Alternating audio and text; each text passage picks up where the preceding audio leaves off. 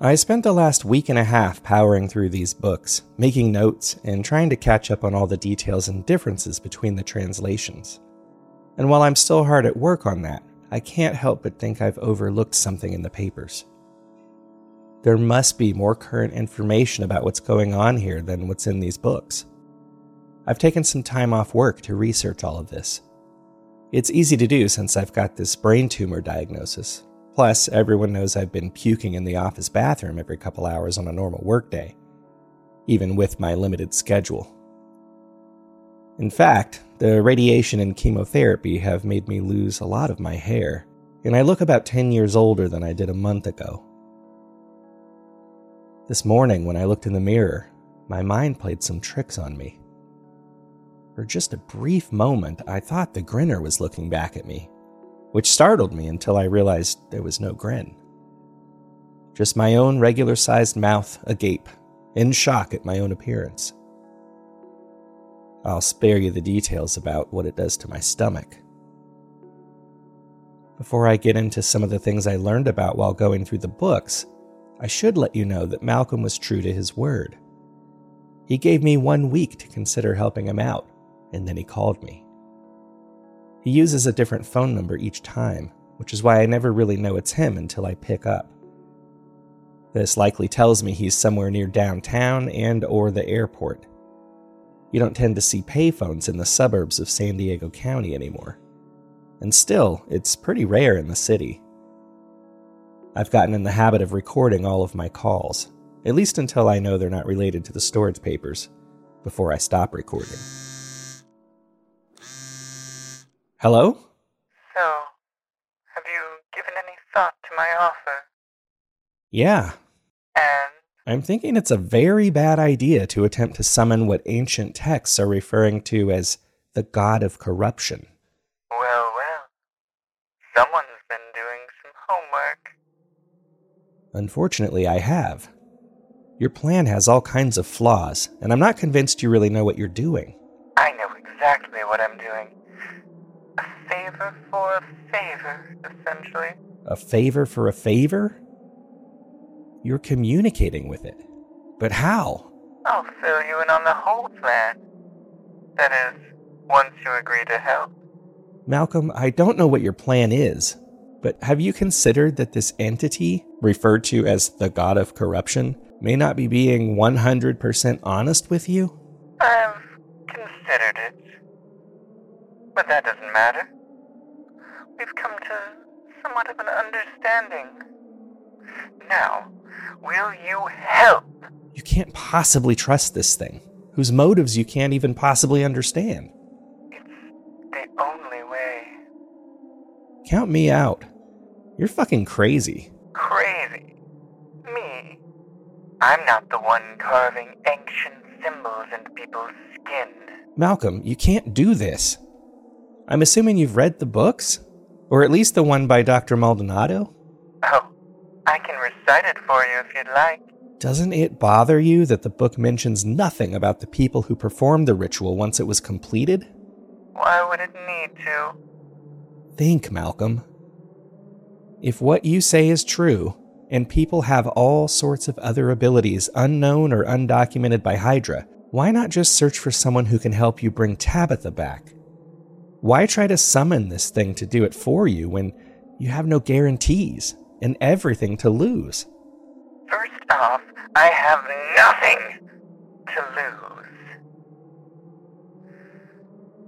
Second, I've been searching for years, and the problem with that plan is the people with abilities seem to disappear. Or they end up with Hydra, where unfortunate accidents eventually happen.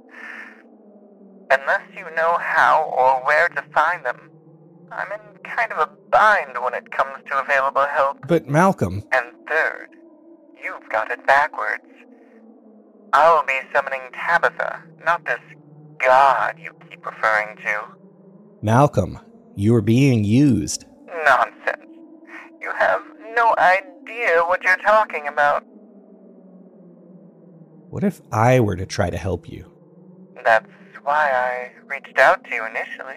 No, I'm not offering to help you summon a god. I'm offering to see what I can do to help you bring Tabitha back with whatever abilities I have. I can even see if Brienne will help. Just don't go through with this. Sounds tempting. But you can't promise results. No one can. Though I do appreciate the gesture, I think it's going to have to be my way or nothing.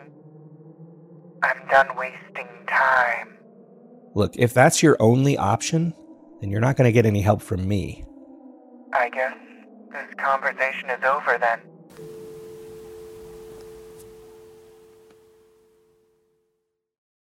Some of you may be wondering if I was sincere in my offer. I'm absolutely sincere in wanting to help him. There's a part of me that, no matter how twisted his logic may be or harmful his methods, he's just looking to right a wrong that he committed a long time ago. I can't think of any harm that would come by trying to help him in the way I offered. And you never know. He just might stop resorting to extreme plans in his desperate search to fix his mistakes. Still, though, this loophole he's talking about, I think he's been communicating with this thing, and it seems like they've struck some kind of deal to bring Tabitha back. But he's still in the process of trying to perform the ritual. I think he's getting played.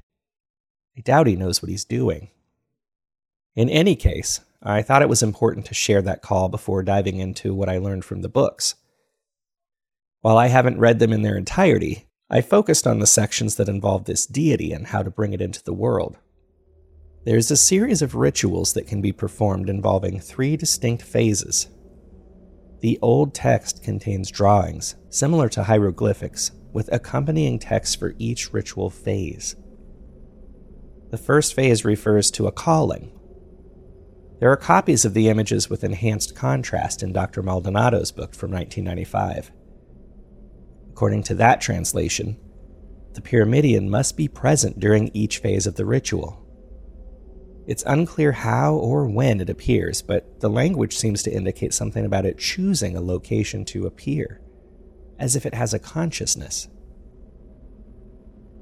It says that once the Pyramidion appears, it creates a window of opportunity for the god to assume a spiritual form on earth, and this allows it to communicate with the chosen people.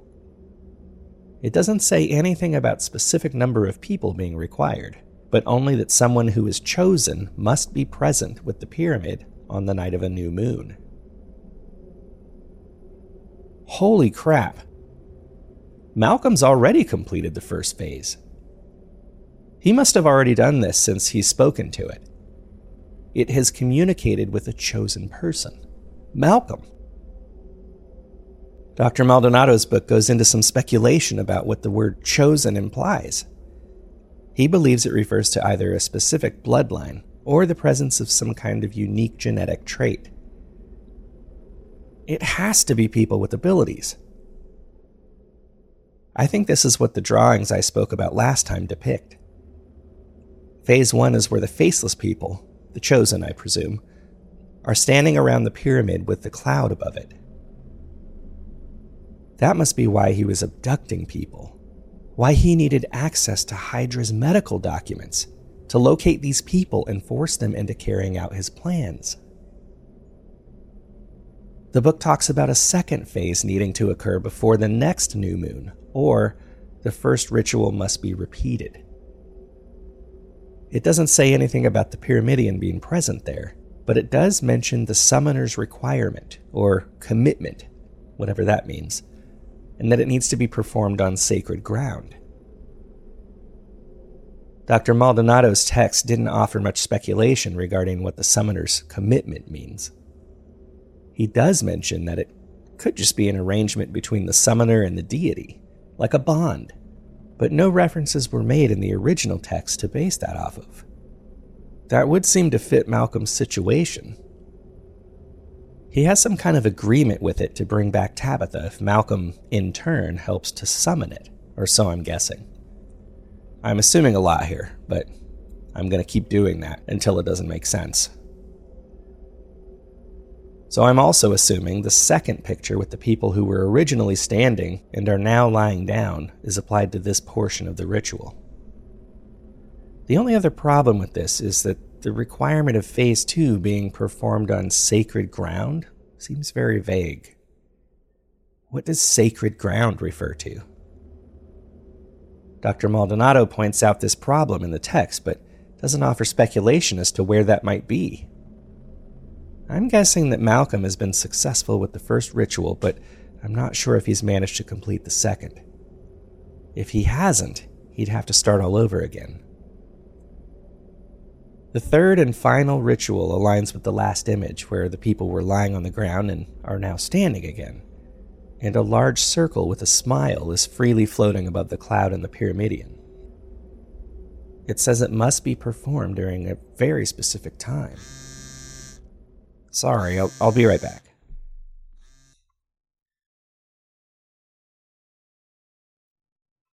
Well, you'll never guess who that was. Right before the release of the last episode, I emailed Dr. Maldonado to see if he would be willing to speak with me regarding his book. I told him I had some questions, referencing the specific chapter on this deity, and I told him that time was of the essence. I honestly wasn't expecting a phone call back from him, but he's agreed to meet with me today on Zoom. I'll make sure to keep you posted on that. Hopefully, he'll allow me to record it. Where was I? Oh, the third ritual. It has to be performed during a very specific time and or place. Unfortunately, this is where the translations vary between the accompanying academic books. One possible translation indicates it should be performed in hiding, and another suggests when the skies hide.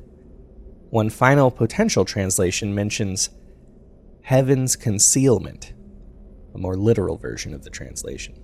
And wouldn't you know it, there are variations involving the final step.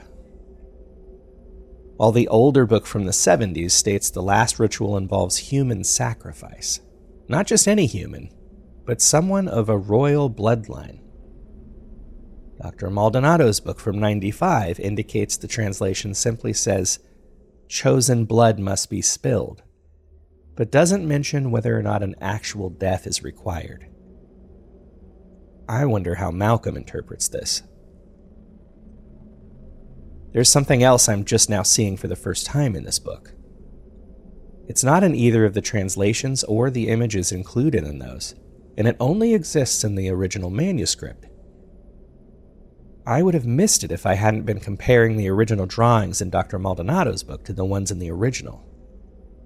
Below the third drawing, there appears to be an untranslated portion, accompanied by a symbol I've seen before. It's a 16 pointed star, the same star I carved into Malcolm's chest.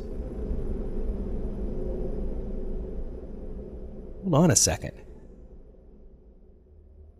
The image of that star that I used as a reference was from a book that Ron had when we were in the chapel. It wasn't this book, but it was similar in age and much smaller. That would imply Ron had knowledge about this book, and potentially the ritual for summoning this god back then. I need a translation of the text written here. Is it possible that this symbol may be involved in the ritual somehow? Or maybe it could be used to stop it Ron told me to carve it into Malcolm so the grinner couldn't assume control over his body again. But of course, it didn't do anything because the grinner wasn't actually this deity. This also supports the idea that it must have been a creation of Malcolm's using his maker abilities that resembled the deity. You know, based on what he knew from the book. That's why he had a huge smile, why it behaved the way it did, why Ron chose the church as a meeting place. He must have thought that it was the sacred ground that my book mentions. Maybe this deity can be defeated on the very sacred ground it requires its summoning to take place. I need to call Ron.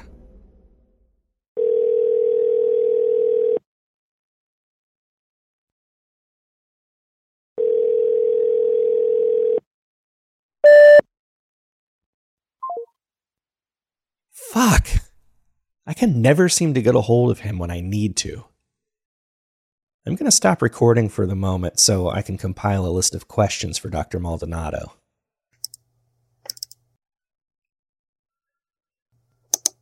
Okay, I'm back, and as luck would have it, the good doctor did allow me to record our conversation, which I'll play for you now. Hello, and thanks for being willing to speak with me today.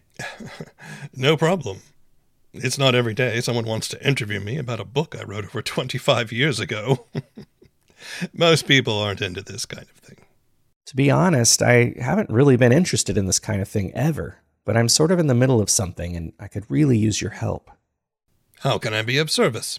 Well, first, I'd like your permission to record this for my podcast. Do you mind? Not at all, although I see you're already recording. But yes, you have my permission. Great, thanks. I'm looking at the specific chapter that involves the summoning of. Oh God, please don't tell me you were messing around with a Ouija board and got some ideas. Well, no. You see, I'm aware of someone who's intending to carry through with the three phase ritual involving the Pyramidion and the Chosen People. And there's a section of translation that looks like you may have left out of your book.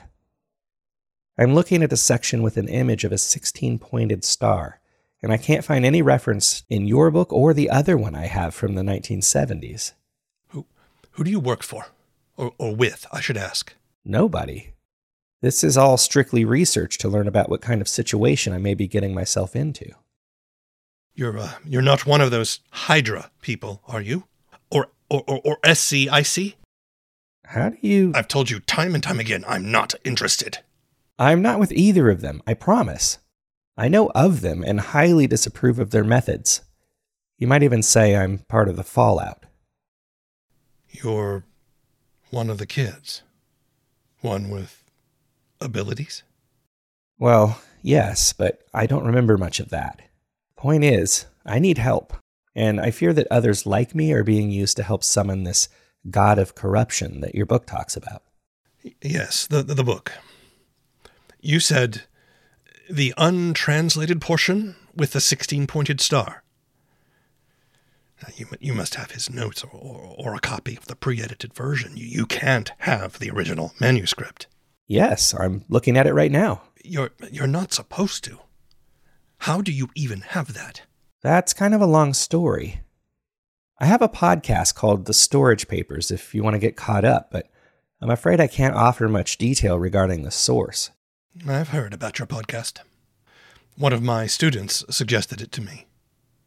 That's you? Yes, that's me. Well, I suppose I'll have to listen. Um, that would be great. Thanks. But how are you aware of Hydra and SCIC? They've come up quite frequently in my research. Of course, I explain in the podcast. Uh, of course. Uh, well, representatives from Hydra have attempted to recruit me for their research division for several years. In fact, they started to show an interest in me in 1995. The year your book was published. Exactly. Well, th- they were asking me to leave academia, and I had just secured a tenured position, so that was a huge ask. The only way I'd leave would be to do funded field research. I wanted to go to Egypt, and they offered several times. They were nearly successful under the guise of the SCIC as well, but uh, I do my own research into these organizations. Their projects are always secretive, and lawsuits usually ensue. However, they continue to manage to get government funding to keep going, often settling in court. I try my best to remain ethical, and, and they just had that familiar stench like the MK Ultra stuff did, if you're old enough to remember that. I think you have a few years on me, but not many. I've seen some documentaries. They always claim to represent the betterment of humanity, but their actions and consequences always seem to show otherwise. I've been very cautious about them, but I can assure you, I am not with them. Let's get to the book. Okay. Well, I read the translations between your book and the older one, and there are several variations in places. Why is that? Well, over time, we learned more about dialects used during the times these old texts are written. Sometimes research indicates different meanings as our understanding of them improves. Seems reasonable. What about that section with the 16 pointed star? What does that symbol mean to you? It's unclear to me, but someone I know once instructed me to use the symbol to prevent something specific from happening. It's in the podcast? Well, yeah. It's not my finest moment either. Okay. The book from the 1970s, as you refer to it, was written by an unofficial mentor of mine. At the time, he published it anonymously, and I've upheld his wish to remain anonymous, even after his death. His draft version of the translation speculates that the 16 pointed star must somehow be presented during the summoning ritual to prevent the god from fully materializing. A failsafe? But why? Exactly. Why? That was the question I always asked him, and it never made sense to me. He believed that, based on his translation, the symbol was the only way to reverse the ritual during the third phase, which was the only phase he believed could be reversed, since the previous two would simply need to be repeated if not done during the appropriate time. But you don't believe this is accurate? No, I don't. And I argued with him about this until his death, but I didn't have much proof then. Only speculation, until after he died, when we learned about variations in dialect. This opened up a whole new world of possibilities with the translation. Which is why you did a revision of the translation. do you want to tell the story, or do you want me to? Sorry. Please continue. Don't worry. I'm just busting your chops. The truth of it was, I didn't want to publicly disagree with him before he died. Though his book was published under a pseudonym, everyone in the academic community knew he was the author. He did so much for me in my career. Plus, he was a well respected academic. And to publicly publish in opposition at the time would have been career suicide. There was no greater authority on the translations before his death. So the new information about the different dialects became known. And how did that change the translation? Well, I believe it confirmed my speculation from before that information was available. Both translations speak about the summoner being present. The former was believed to state the star would prevent the ritual from being completed. And your new translation? I always believed that the structure of the language in his translations was different than anything I'd ever seen. Therefore, his translation may have been incomplete or even in opposition of the true meaning. I believe it was intended to be prophetic, saying the summoner would be someone bearing the mark of a 16 pointed star. Suddenly, I wondered where Ron received the translation he was using that night in the church. He appeared as if he intended to stop the Grinner, believing it was the actual deity mentioned in the old text. But wait, you said that neither of you published the part about the star in either book. Correct. We left out the translations. I had a few chances to speak with him before he died, and asked him why he ultimately didn't include it. You know what he said to me? What? He said there were unexplainable things in the universe, and with knowledge of these things lies great power. He believed that the summoning of this ancient god might actually be a good thing. He left it out of his book to prevent a way to reverse the ritual. And you? Well, I disagreed with him, of course. I believed the star had to be presented for the ritual to be successful. I left it out of my book to prevent the ritual from being performed. I'm glad I turned out to be right, you know? And due to our disagreement, Neither version of the translation was shared in either of our editions out of respect for one another. While I have to admit I was touched by the intent behind their gestures to avoid public disagreement, my heart sunk at this realization. If he had only knew what I had done. Ron and I both had the best intentions when he told me to carve that star into Malcolm. and I did it. We thought we were preventing something, but instead, we were an active part in bringing forth this prophecy, assuming Maldonado was correct. And now? Now there's a summoner with abilities who bears the mark of the 16 pointed star. Malcolm. Um, are you okay? You look a little green around the gills. Yeah, I'm good. I, um. I think you're overlooking something very obvious here, Jeremy. What's that? You say that someone instructed you to use the star symbol. Yes. If neither my predecessor nor myself published the translation regarding the ritual, how did that person know about its usage? I don't know why this hadn't occurred to me until he said this. Um, that's a great question. This would indicate that either someone has an unpublished draft copy of the original book or the original manuscript. And. And? Isn't it clear? They intend to influence the ritual. I don't follow.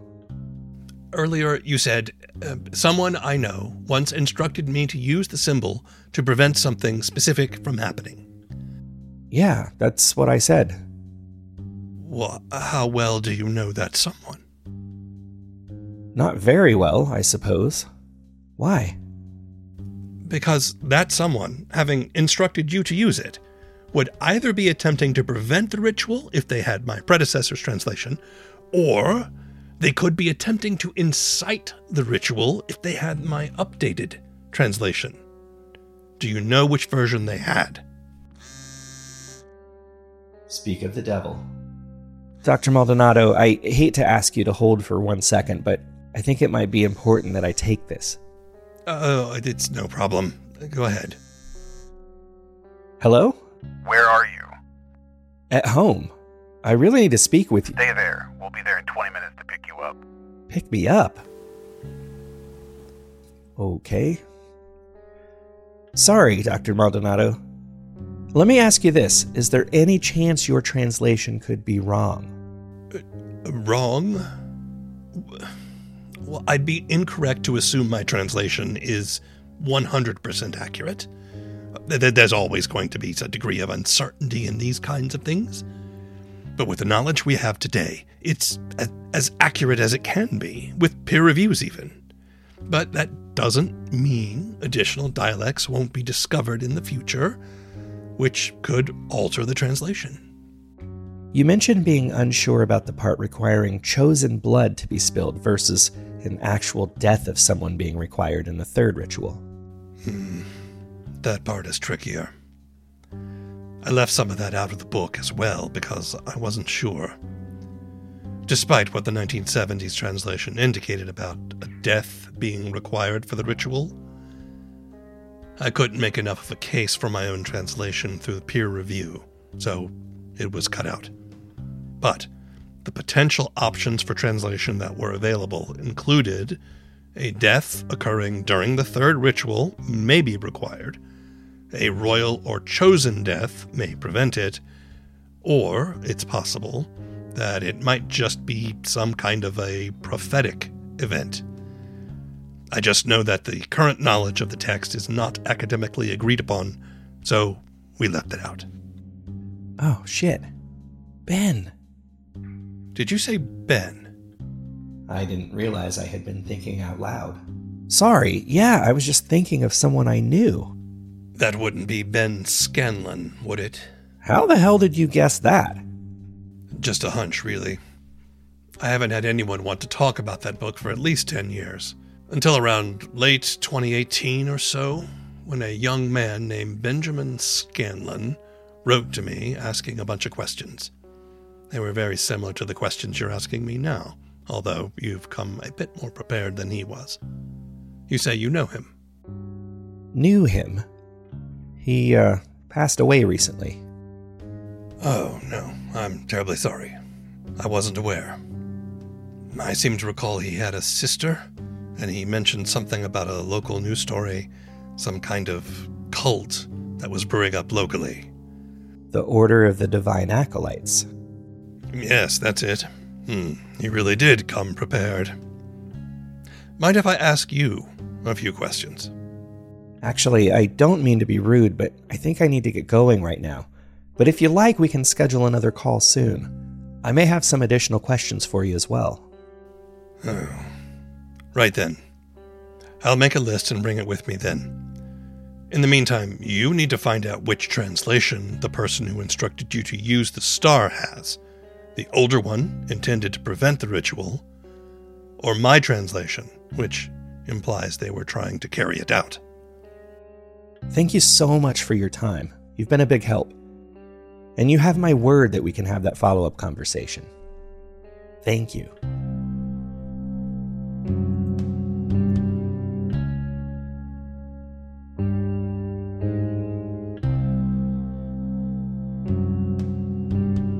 Thank you for listening to The Storage Papers. This episode is written and produced by Jeremy Enfinger, with Nathan Lunsford as Malcolm Foye, W. Keith Tims as Dr. Maldonado, and Ryan Boster as Ron Hammond. I'd like to give an extra thank you to everyone who supports us on Patreon and Ko-Fi.